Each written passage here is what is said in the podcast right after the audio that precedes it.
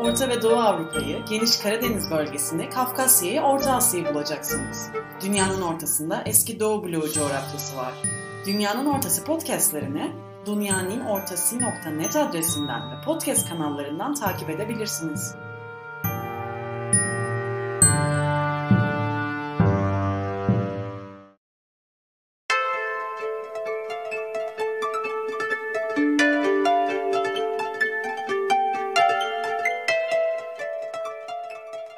Kazakistan'da muhalefetsiz seçimler.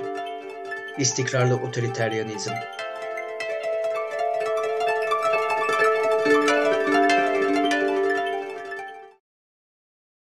Merhaba, Dünyanın Ortası'ndan herkese iyi günler. Ben Turgut Tuncel. iki bin yirminin Kasım ayında başladığımız Dünyanın Ortası'ndaki serüvenimize iki bin yirmi birde de devam ediyoruz. iki bin yirmi birin ilk podcast'inde Romanya'daki seçimleri ele aldık. Bu Dünyanın Ortası'nın Kasım ayından bu yana yayımlanan on ikinci podcast'iydi. iki bin yirmi birin ikinci podcast'inin hemen başında sizlerle güzel bir haberi paylaşmak istiyorum. Bundan böyle Eurasia Talks seminerleri Dünyanın Ortası tarafından yayımlanacak. Peki nedir bu Eurasia Talks? Henüz duymamış olanlar olabilir. Hemen açıklayayım. Eurasia Talks, Karabük Üniversitesi Bölge Çalışmaları ve Orta Doğu Teknik Üniversitesi Avrasya Çalışmaları programları tarafından düzenlenmekte olan bir çevrim içi seminerler dizisi. Mutfağında Karabük Üniversitesi Uluslararası İlişkiler Bölümünden doktor öğretim görevlisi Julia Bilecka ve ODTÜ Uluslararası İlişkiler Bölümünden doçent doktor Işık Kuşçu Bonenfant var. Mayıs'ın sonuna kadar her ay iki kez düzenlenmesi planlanan çevrim içi seminerlerde Avrasya coğrafyası hakkında çalışmalar yapan önemli akademisyen ve araştırmacılar bu coğrafyanın alt bölgelerinin ve burada bulunan ülkelerin tarihi, toplumsal ve kültürel yapısı, ekonomisi ve siyaseti hakkında seminerler verecek. Bu kişilerin çoğunu yabancı akademisyenler. Bunlar arasında alanlarında dünyaca ünlü kişiler de var. Tabii ki bu kişilerin kimler olduğunu biliyorum ancak şimdilik bunların isimlerini söylemeyeyim. Biraz sürpriz olarak kalsın. Seminerler canlı olarak Dünyanın Ortası Facebook sayfasından yayımlanacak. Bunun yanında seminerlerin video kayıtlarına Dünyanın Ortası'nın YouTube kanalı ve Facebook sayfasından, ses kayıtlarına ise podcast kanallarından ulaşabileceksiniz. Yalnız bir hatırlatma yapayım. Bildiğiniz üzere Dünyanın Ortası yayınlarını Türkçe yapıyor. Eurasia Talks'ta ise seminerler genelde İngilizce dilinde. Dolayısıyla bundan böyle Dünyanın Ortası'nda İngilizce kayıtlar da olacak. Bu sayede Türkçe bilmeyenler de Dünyanın Ortası'ndan faydalanabilecek. Bu arada unutmadan söyleyeyim.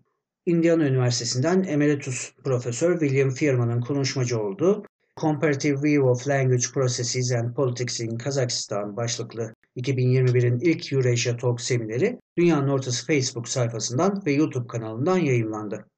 Bu seminerin ses kaydını önümüzdeki hafta Dünyanın Ortası Podcast kanalından dinleyebileceksiniz. Bu güzel haberden sonra bugünkü podcast'te ele alacağımız konuya geçebiliriz. Bu konu on Ocak'ta Kazakistan'da gerçekleştirilen parlamento seçimleri.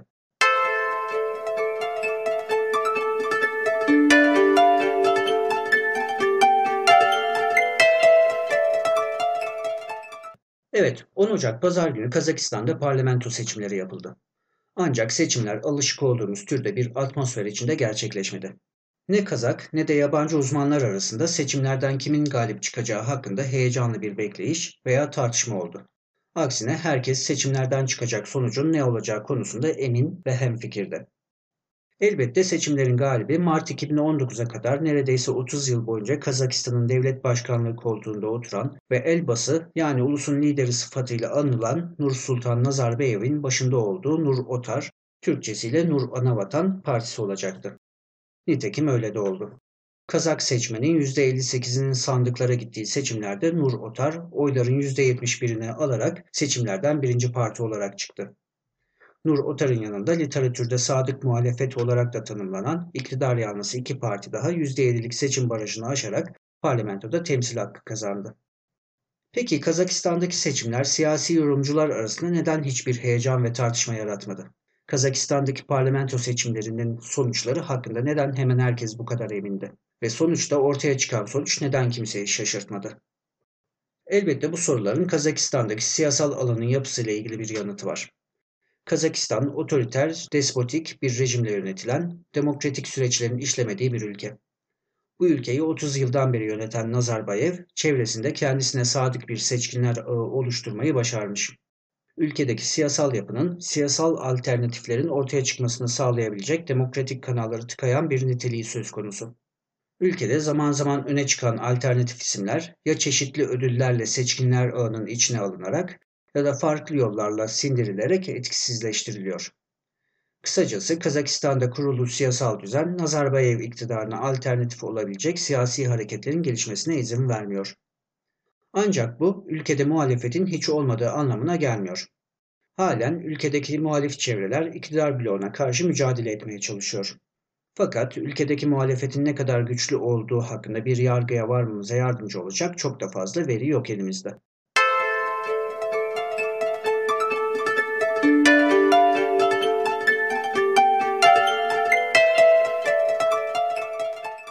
Aslında on dokuz Mart iki bin on dokuz'da Nazarbayev Cumhurbaşkanlığı görevinden kendi isteğiyle ayrıldıktan sonra Kazakistan'da siyasal sistemi açacak reformlara dair ümidin doğduğu bir atmosfer ortaya çıkmıştı.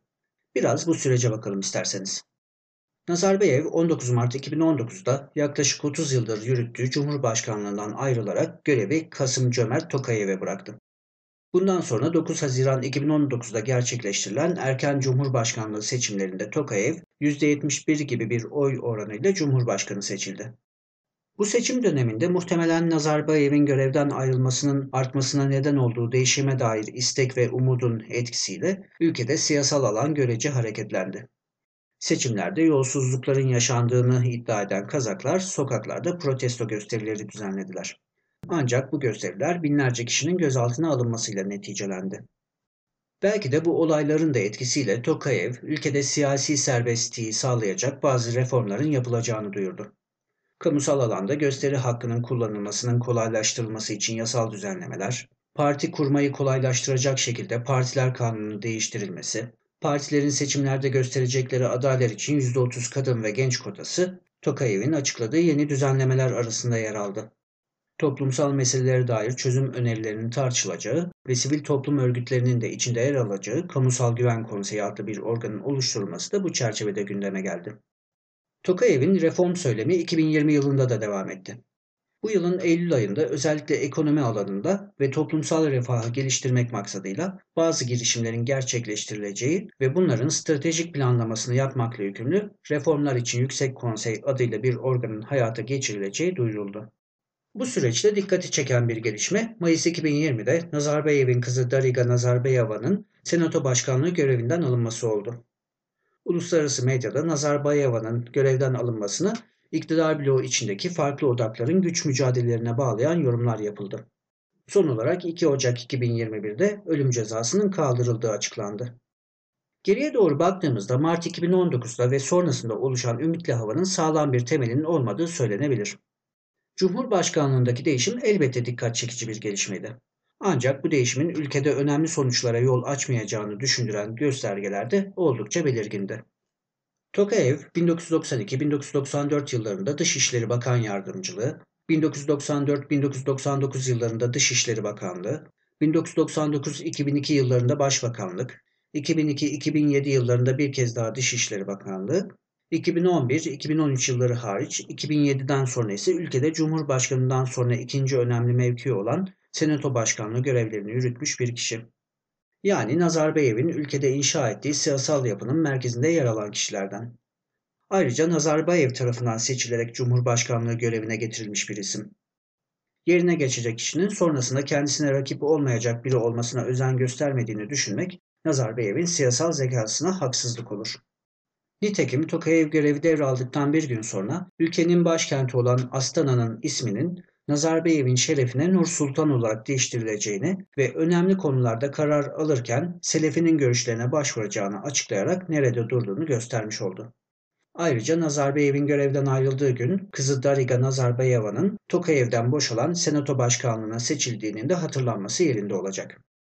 Bunların yanında Nazarbayev'in devlet başkanlığını bıraktıktan sonra siyasetten çekilmediğinin de vurgulanmasında fayda var. Aksine Nazarbayev, ülkede kilit konumda bir organ olan Güvenlik Konseyi ile Kazakistan Halk Meclisi ve kendi partisi Nur Otan'ın başkanlığını sürdürmeye devam ediyor. Yasa karşısında yaşam boyu dokunulmazlığa sahip olması da bir başka önemli husus. Tüm bunlar bir araya getirildiğinde Mart iki bin on dokuz'da Nazarbayev'in Cumhurbaşkanlığından ayrılmasının ve Tokayev'in açıkladığı reform girişimlerinin özden ziyade estetiğe dair şeyler olduğu düşünülebilir. Nitekim on Ocak iki bin yirmi bir parlamento seçimleri sürecinde ülkede yaşananlar da Kazakistan'daki reform söylemlerinin lafta kalan şeyler olduğunu gösterdi.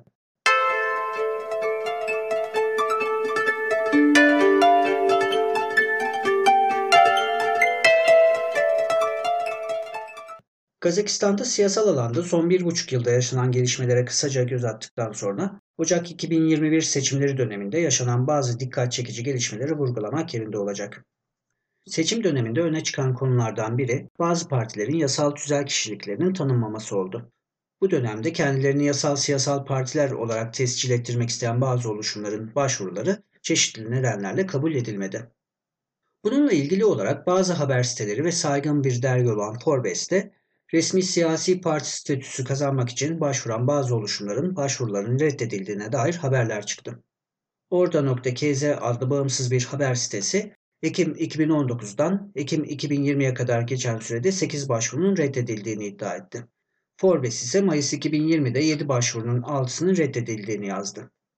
Seçimler yaklaştıkça ülkede aşırıcı örgütler oldukları gerekçesiyle yasal partiler olarak tescil edilmeyen Kazakistan'ın Demokratik Seçimi ve Koşe gibi partilerin veya oluşumların mensuplarının da aralarında olduğu muhalif gruplar çeşitli taleplerini dile getirmek amacıyla protesto gösterileri düzenlemek istediler.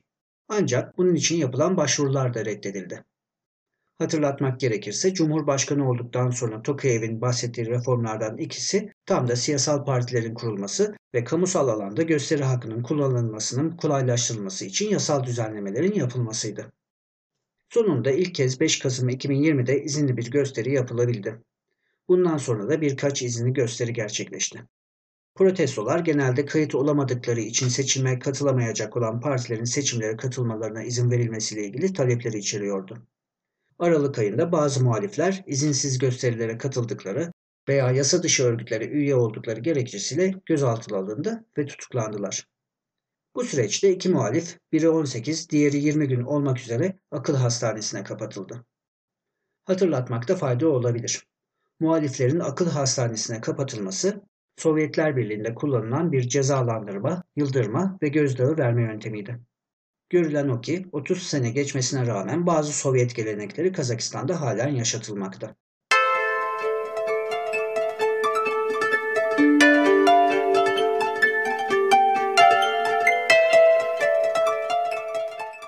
Sonuçta seçimlere yalnızca beş parti katıldı. Bununla ilgili olarak iki bin on iki seçimlerinde yedi, iki bin on altı seçimlerinde ise altı partinin yarıştığının altının çizilmesi önemli olabilir. Aslında altıncı bir partinin de seçimlere katılması bekleniyordu ancak az sonra değineceğimiz üzere bu parti yirmi yedi Kasım'da seçimlerden çekildiğini açıkladı. Seçimlere katılan partiler Nazarbayev'in Nur Otan Partisi ile Akjol yani Akjol, Aul yani köy, Adal yani adil ve Halk Partisi oldu. Seçimlerden çekildiğini açıklayan parti ise Tüm Ulus Sosyal Demokrat Partisi'ydi.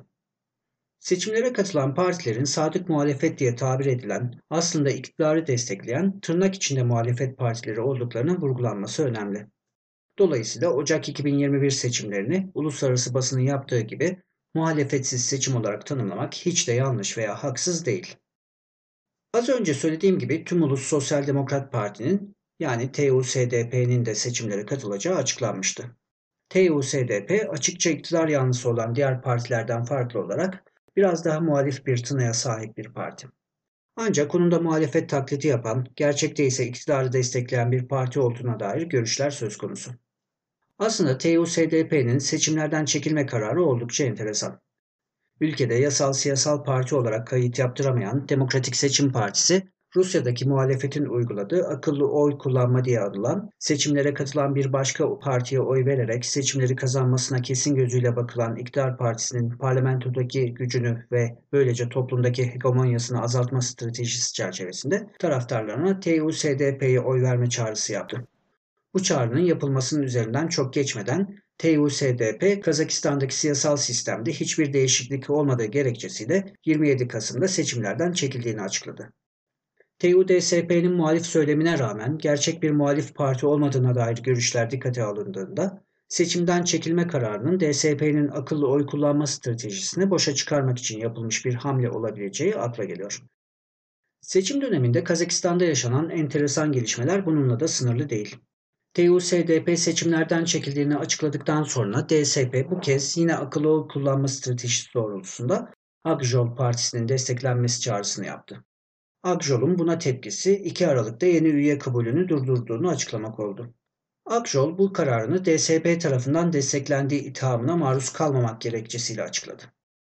Ancak bu kararı sadık muhalefeti olduğu iktidardaki Nur Otan Partisi'nin seçimlerden yara almadan çıkması adına almış olması ihtimali de yine akla geliyor.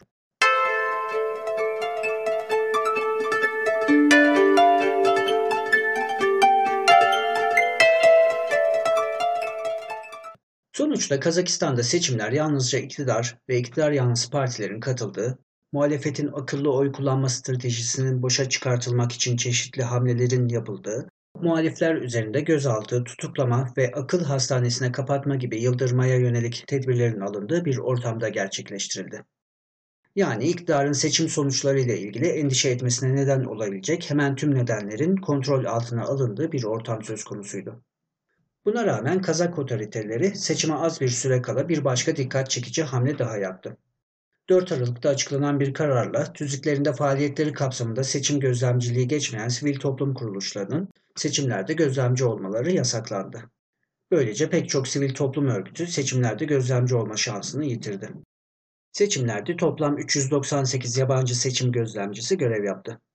Bunların iki yüz yirmi yedisi yani yüzde elli yedisi bağımsız devletler topluluğu ülkeleri, on beşi Şanghay İşbirliği Teşkilatı üyesi ülkelerden geldi. Seçim gözlemcileriyle ilgili dikkat çeken bir başka şey ise sandıkların kurulduğu yerlerde canlı yayın yapmaya ve fotoğraf ve video çekmeye getirilen kısıtlamalar oldu. Seçimlerin yapıldığı on Ocak günü bazı bağımsız gözlemcilerin sandıkların olduğu yerlere sokulmadığı ve bazılarının gözaltına alındığına dair haberler geldi. Yine seçim günü muhalefet seçimlerin boykot edilmesi çağrısıyla gösteriler düzenlemek istedi ve bunun sonucunda onlarca kişi gözaltına alındı.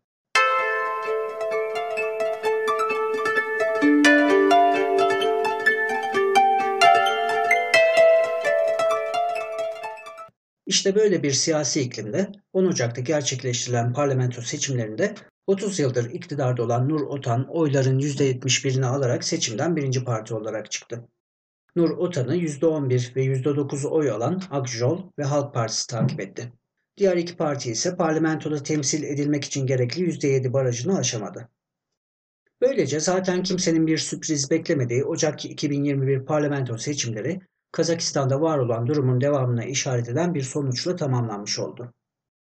Bunun yanında seçim döneminde yaşananların ülkede Mart iki bin on dokuz'da ortaya çıkan Kazakistan'da bir şeyler değişiyor mu sorusunu da yanıtlamak için önemli veriler sağladığı söylenebilir.